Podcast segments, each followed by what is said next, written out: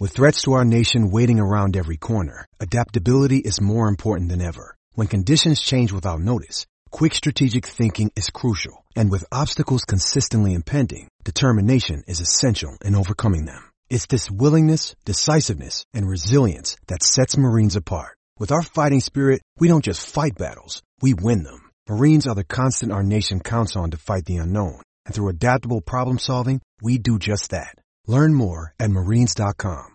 With Lucky Land slots, you can get lucky just about anywhere. Dearly beloved, we are gathered here today to. Has anyone seen the bride and groom? Sorry, sorry, we're here. We were getting lucky in the limo and we lost track of time. No, Lucky Land Casino, with cash prizes that add up quicker than a guest registry. In that case, I pronounce you lucky. Play for free at LuckyLandSlots.com. Daily bonuses are waiting. No purchase necessary. Void where prohibited by law. 18 plus. Terms and conditions apply. See website for details.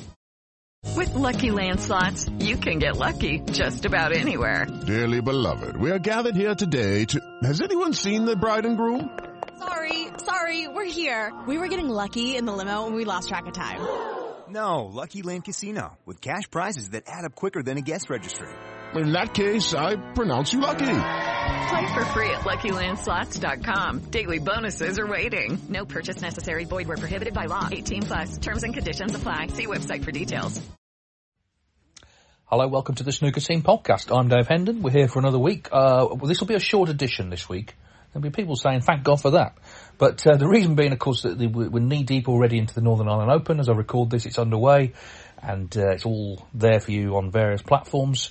Um, so it's it's a it's a big week of snooker. Always uh, always well supported at the Waterfront Hall in Belfast. I was uh, t- turned on at ten o'clock on uh, day one Sunday, as we record this, and there's a nice crowd in already. So that tells you it's going to be uh, well supported, and I'm sure a great event.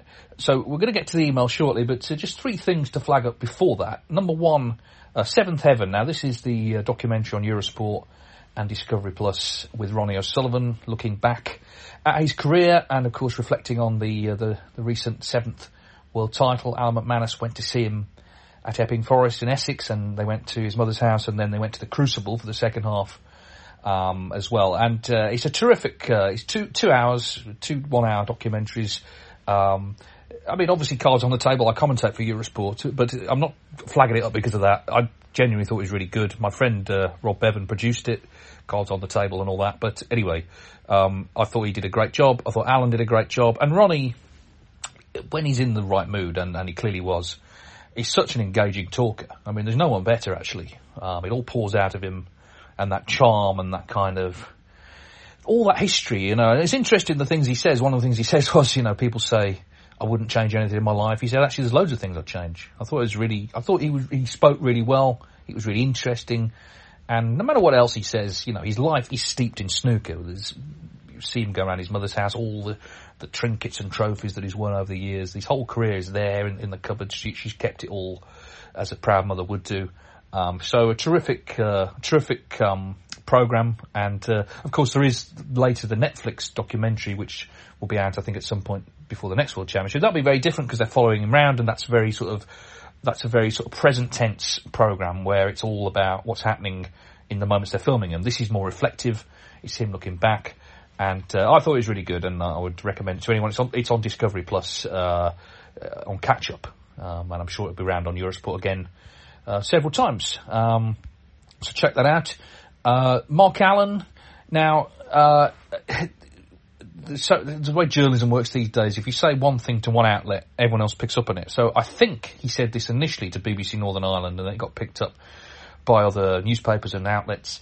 But he was saying about because he was declared bankrupt, and he was saying about uh, how it happened. And the reason I raised this article is because he said in the article it was my fault. I spent too much money, which I thought was typical Mark Allen, brutally honest. You know, not pulling any punches, just saying how it is. Um, uh, the reason I raise it is because there are people around snooker who always seem to want to blame the sport if the players are struggling. And of course, some players are struggling because you know the, the, the sort of rewards in the position where they're in in the ranking list are not great. But other players have gone skint because they've been irresponsible. And Mark Allen held his hands up and said, "Yeah, I was just spending money like it was sort of going out of fashion.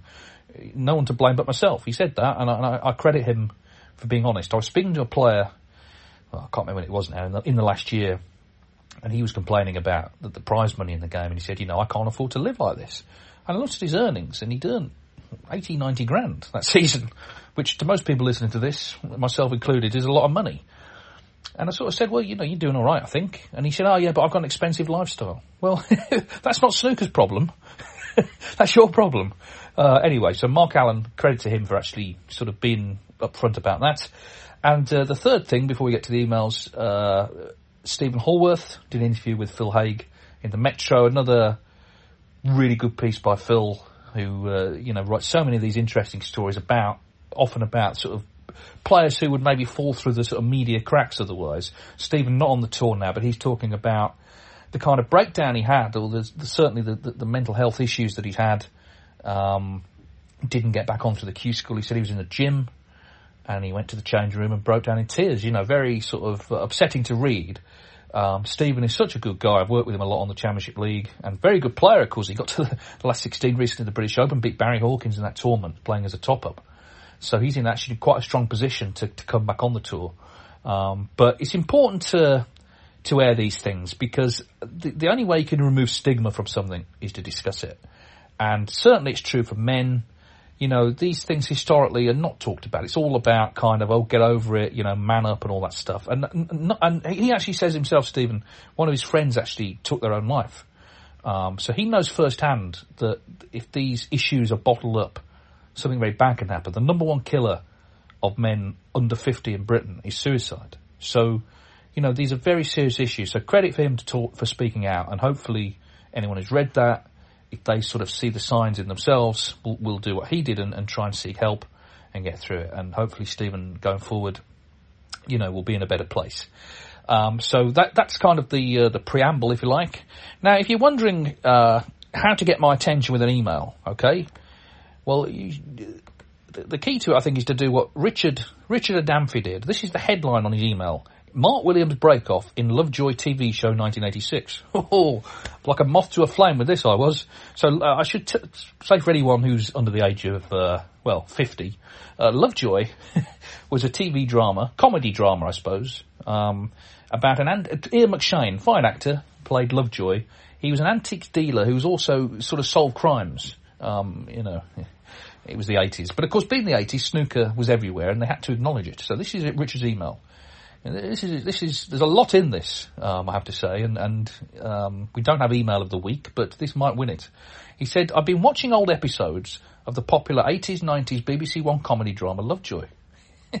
Some people just waste their lives. Anyway, he says, uh, in the episode Death and, Death and Venice, part one, originally aired on the 7th of March 1986, so this was uh, a couple of months before Joe Johnson, of course, became world champion.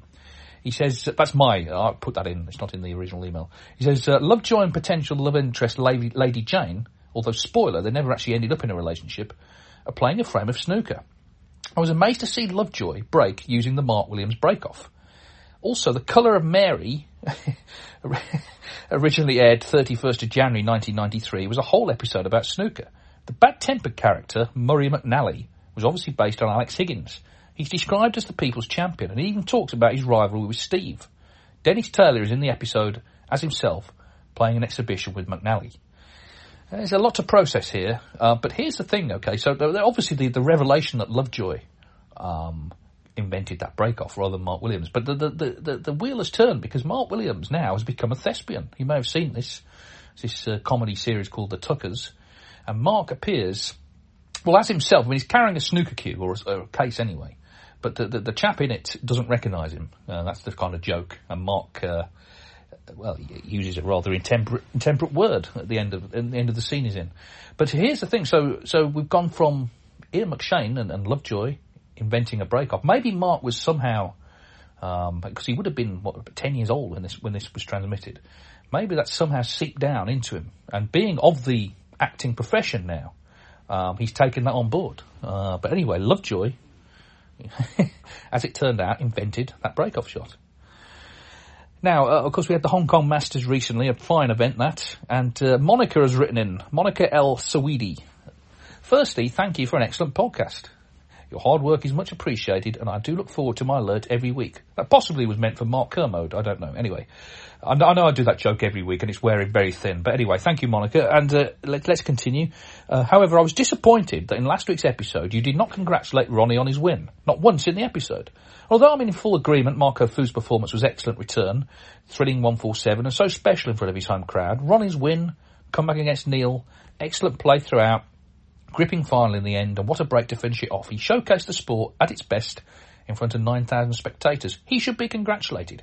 We won't have him forever, and he's still performing like this. We're very lucky. Well, Monica, I, far be it from me to uh, to say you're wrong, but you're wrong. I did congratulate him at the start. I, can, I, I specifically, I've listened back, okay, so I've made sure that I'm telling the truth here. I specifically congratulated the three winners of the three events. So the, the doubles, Neil Robertson and Mink Nutcharut, uh, Ryan Day for the British Open, and Ronnie O'Sullivan for the Hong Kong Masters. I congratulated all of them, actually. So uh, maybe I, sh- I, should have been more uh, fulsome. What I do find with, with, I mean, I'm guessing you're a big Ronnie O'Sullivan fan. I do find that with some of them, kind of, it's almost like you can never be praiseworthy enough. But the fact is, and I commentated on the final, um, I thought his performance, everything you said is true. He, absolutely showcased the sport brilliantly and spoke well. And but I did for, let the record show. I did actually say congratulations last week. Uh, Stuart May. Now this is a very interesting email. I think it doesn't involve Lovejoy, but uh, it's it's it's a current issue. So Stuart writes, uh, I'm an avid listener to your weekly podcast and thoroughly look forward to each new edition that's released. Uh, well, I'm going to read this out because he's written it. He said, I also listen to other snooker podcasts time, from time to time. However, yours is the most enjoyable and thought provoking. Yeah, take that, Metcalf. anyway, sorry, I, sorry, I've been rather. It's his first day of the tournament. I'm in rather uh, spirited mood. Anyway, uh, he says, I've heard many opinions as to the venue that the World Championships would be best held at, and in my personal opinion, I sincerely hope it never leaves the Crucible in my lifetime. One thing I've never heard being discussed is the dates that the event covers. For UK viewers, it makes perfect sense for the start to be on a Saturday and end on a bank holiday, so that seven of the days fall on a day when Monday to Friday workers can watch the event on television or even attend. For the upcoming 2023 event, at the time of writing, it's likely that the 1st of May bank holiday will be moved to the 5th or Monday the 8th of May, following the announcement that the King's coronation will be held on Saturday the 6th. Apologies if subsequent announcements deem this not to be the case. This would also have been the case in 2020 had the event not been moved to August due to the bank holiday moved to the VE day that year. This would mean that the final day next year is likely to take place on a normal working Monday. I think I'm right in saying this has never happened before whilst played at the Crucible. There have been some years, especially important VE Day anniversaries, when the event started on the Friday and ended on the Sunday. I'm sure that had the moving of the bank holidays been known enough in advance of 2020 and now possibly 2023, it would have been rescheduled to end on a Sunday. As the sport is becoming increasingly international, would it make sense to schedule the whole event to finish on a Sunday every year and start on a Friday? I personally would also prefer it to be on those dates, as the climax of the semi-finals fall on the Saturday, when other sporting events divide my attention, mainly the 2000 Guineas at Newmarket. I know the climax of the semis uh, would then fall on a working day, however the Saturday is probably already in competition with other sports, not just horse racing for viewers. Moving the final day to the Sunday may also attract new viewers in places like the USA, where it would be played during their Sunday morning and afternoon, as opposed to working Monday as it's currently scheduled. I'd like to hear your thoughts on this issue. Well, Stuart, you lay out the case uh, very uh, well there. Uh, yes, the, the, the, King's coronation, as you say, is going to be on Saturday, May the 6th, and there is a move in the UK. Certain members of Parliament, because uh, obviously nothing else happening at the moment, are trying to get the bank either a new bank holiday put in, so either the day before or the Monday, or move the May Day bank holiday on the first, as you say, to the following week. And if that happened, then the World Championship would end on a normal Monday. It's too late to change the dates now. Tickets are on sale or the rest of it. So in that scenario, it would end on a normal Monday. As you say, this could, this would have happened two years ago had the event not, obviously through COVID, been postponed and played in August. Um, and, and at the time, I remember Barry Hearn was pretty upset because he had not got, you know, they'd not got the, the heads up that that was going to happen. Here's the thing, okay? There's two things here. One is, is it right that a world championship should end on a bank holiday in one country? I think you could argue it's not. I think you could argue that with international television sales, um, it's not great for, for example, all the countries, like 60 countries that take the Eurosport coverage, only one of them it's a bank holiday. For everyone else, it's a working day, and a lot of people, I guess, are going to miss the Monday afternoon um, coverage. However, th- there are sporting events, particularly in America, that do sometimes finish on a Monday um, because of, you know, there's certain special days. It's not uh, specific to the UK, but uh, I do get the point. point, and we are, um, you know, we're quite a parochial sport. I think we do sort of see a lot of things through British eyes, um, and you know, obviously the BBC is the host broadcaster, but there's a case definitely, I think, to to alter that, and it would actually be an opportunity as well because. I think, uh, and this happened, I definitely think this happened in 1982. They started on a Friday night. Uh, it was still a 17 day event, so it finished on the Sunday, but it started on a Friday night, not the morning, so it wasn't 10 o'clock. That would be a great opportunity if we started on a Friday night, 7 o'clock, live on BBC Two. Uh, you know, it's a, it's a sort of peak time viewing audience. And then what you could have on the Saturday afternoon, you would get the finishes. Now, on the Saturday at the World Championship, the main BBC slot, it's actually BBC One. Their main slot is the afternoon. So they would get the defending champion, still the first to finish, but finishing in the afternoon rather than at night, where often they, they don't show it live. Um, or not the whole session anyway. So th- that would be maybe a way of, you know, kind of being a bit more, rather than sort of almost creeping, creeping up to people on a Saturday morning, starting off, hitting the ground running on Friday night. The problem with that, of course, is you're losing two sessions there because you're not starting in the morning, and that means that the two mornings off that, that are actually quite welcome on the Thursday and Monday, I guess you would have to play morning sessions. Now, the, those mornings off, if you work at the championship, a lot of backstage people, production crew, those are golden, those couple of mornings, because otherwise, you know, the days are really long. But, you know, is it about that or is it about actually, um, you know, delivering a sort of television product? But I think that is an option going forward. Obviously, the, the bank holiday finish is actually quite welcome for uh, television because it's uh, people are at home or, or you know they might be out, but by the evening they're kind of at home. Traditionally, Sunday and Monday evenings are the two evenings where TV programs get big audiences because they they tend to be the two nights of the week where people are most likely to be in watching television. Um, so it may be this comes to a head in the next few years. I suspect the BBC probably quite like the status quo of it finishing on the Monday, but for international audiences, is it fair? The answer is probably not. And there is maybe an opportunity to not change the format in any way in terms of length of matches, but maybe we could start on that Friday night. That might be a bit more exciting. We'll see. I suspect it won't happen, but it's definitely an issue that's worth discussing, yes. Now, Mark Walsh is writing about the mixed doubles. Uh, um, again, there's praise here, which I'm duty bound to read out because he's he's um, you know gone to the trouble of writing it. Before I get into the substance, may I thank you for, for such a ceasingly entertaining and informative podcast. I hope you know how much you appreciate it. Well, that's very kind of you, Mark. Uh, he said, whilst I enjoyed the World Mixed Doubles, I agree with the correspondents who found the play a bit bitty and slow. As you say, this is just the nature of doubles.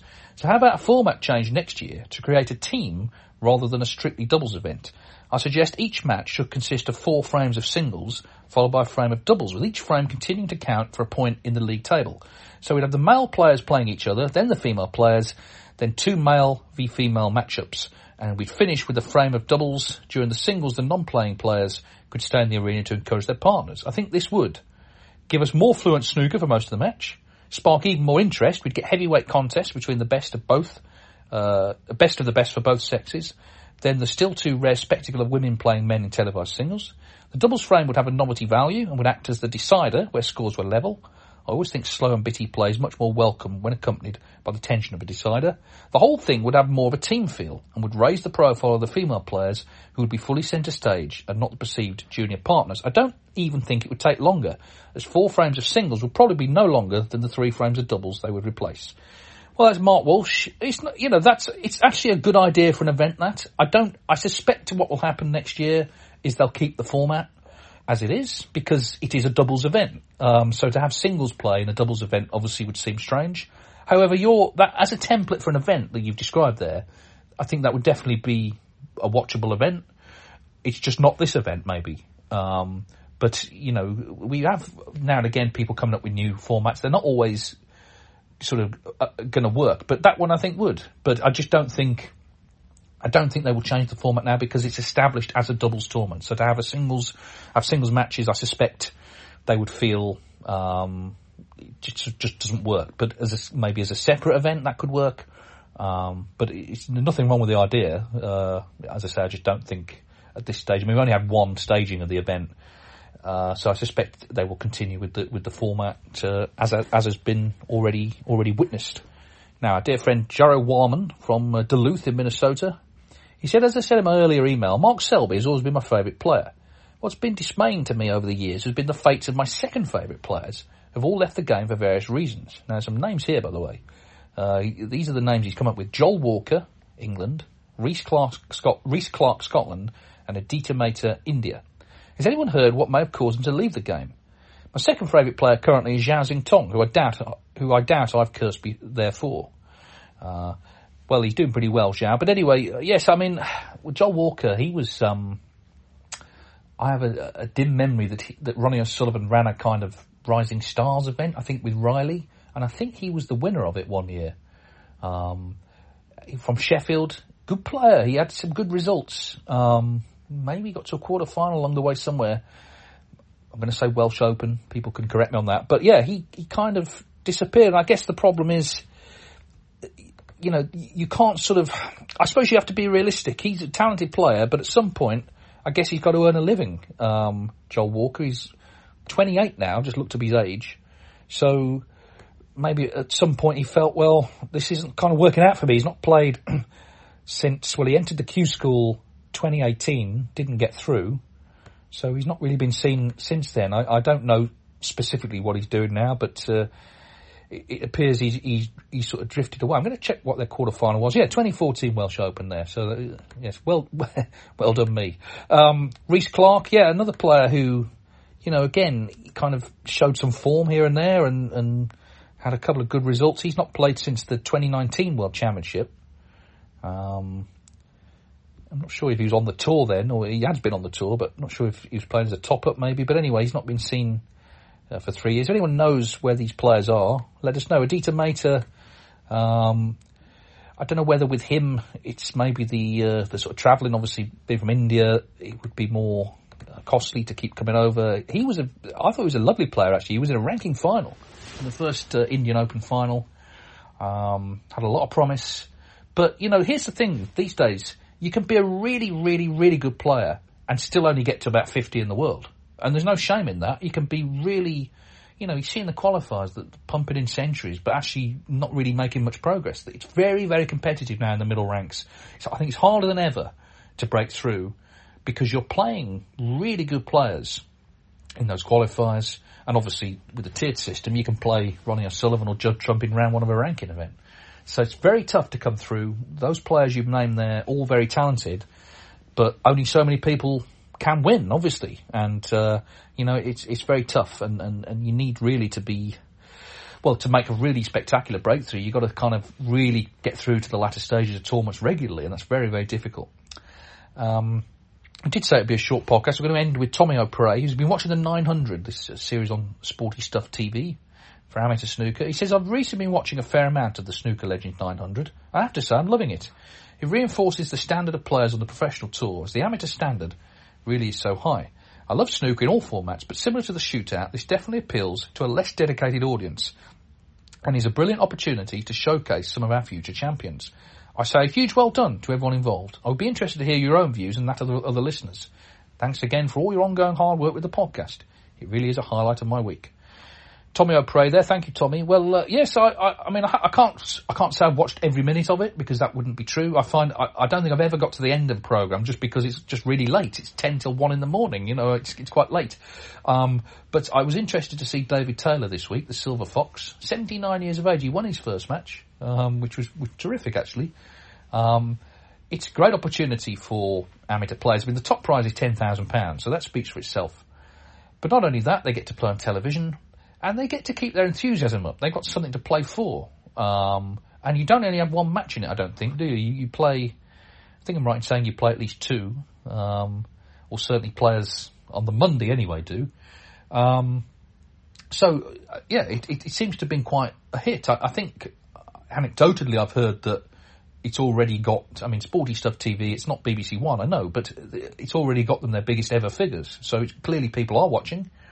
Um, I actually think the time slot is good in terms of kind of everything. By 10 o'clock at night, pretty much everything else has kind of stopped. Most of the sport, apart from obviously, you know, other parts of the world outside the UK.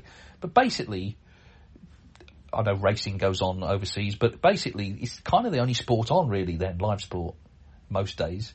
So they kind of got it to themselves. Now how they'll do this week, obviously the snooker being on Eurosport, it's gonna, there's gonna be an overlap, as there was with ITV, the British Open. It's gonna be more difficult to get an audience maybe, but I think, yeah, again, I've said this before, Jason Francis who runs it, he's one of these people who, there's a lot of people who say they're gonna do stuff, don't always follow through. He has always followed through. Whenever he said he's going to start something, he's done it. And I think you have to respect that. And he's, the amateur players seem to really enjoy uh, playing in it as well. So, uh, yeah, absolutely, uh, absolutely terrific. And uh, yeah, long may it continue. It seems to be seems to be successful. I did say that'd be the last email, but um, we've got here one more now. The irony here is this is about pronunciations, and I'm not entirely sure how to pronounce this person's name. Uh, I'm going to say Ina. Okay, I'm going to say Ina. If it's not pronounced that way, then apologies from Ireland. Uh, anyway, um, and this is about pronunciations. And Ina says, uh, just to say, at the end of the last podcast, how to pronounce Strawn. Now, this is a, uh, an email last week from David Burney in Canada about uh, whether it's Strachan or Strawn.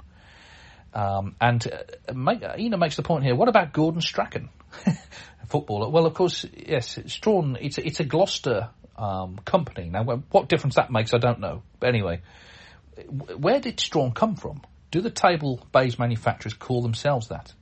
Well, that's what it's called. I, I can't, I can't vouch for why, but it's called Strawn. Uh, I do smile, Ina continues, when I see these English pronunciations. Like a guy I work with from England, surnamed Warburton.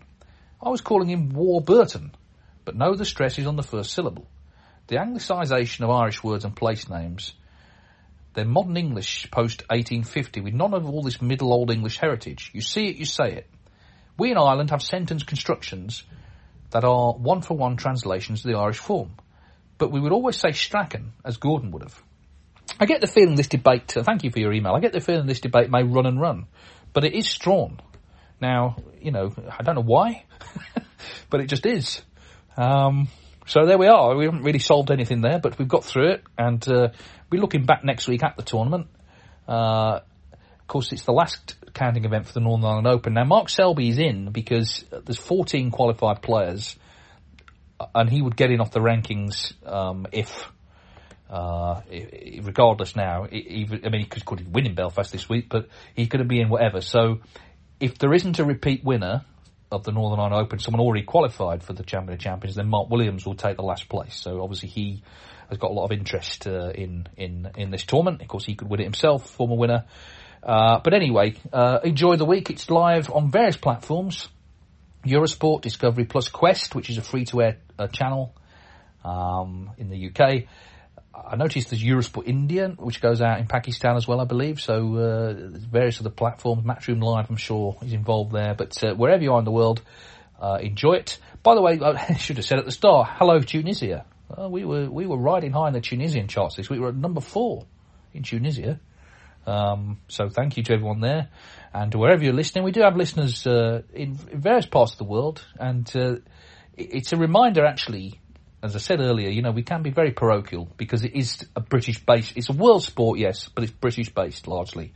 Um, and, uh, you know, we should be more, a little bit more sort of, um, well, we should recognise more that, you know, that there are people all around the world trying to follow this sport. And so when we talk about ITV, BBC and so on, it actually means nothing to them because they're watching on different platforms. Uh, and, uh, but I'm interested actually to hear, if anyone wants to tell us actually where, how you are watching it, what platform you're watching it on, what's the coverage like, um, yeah, that'd be interesting to hear from wherever you are around the world.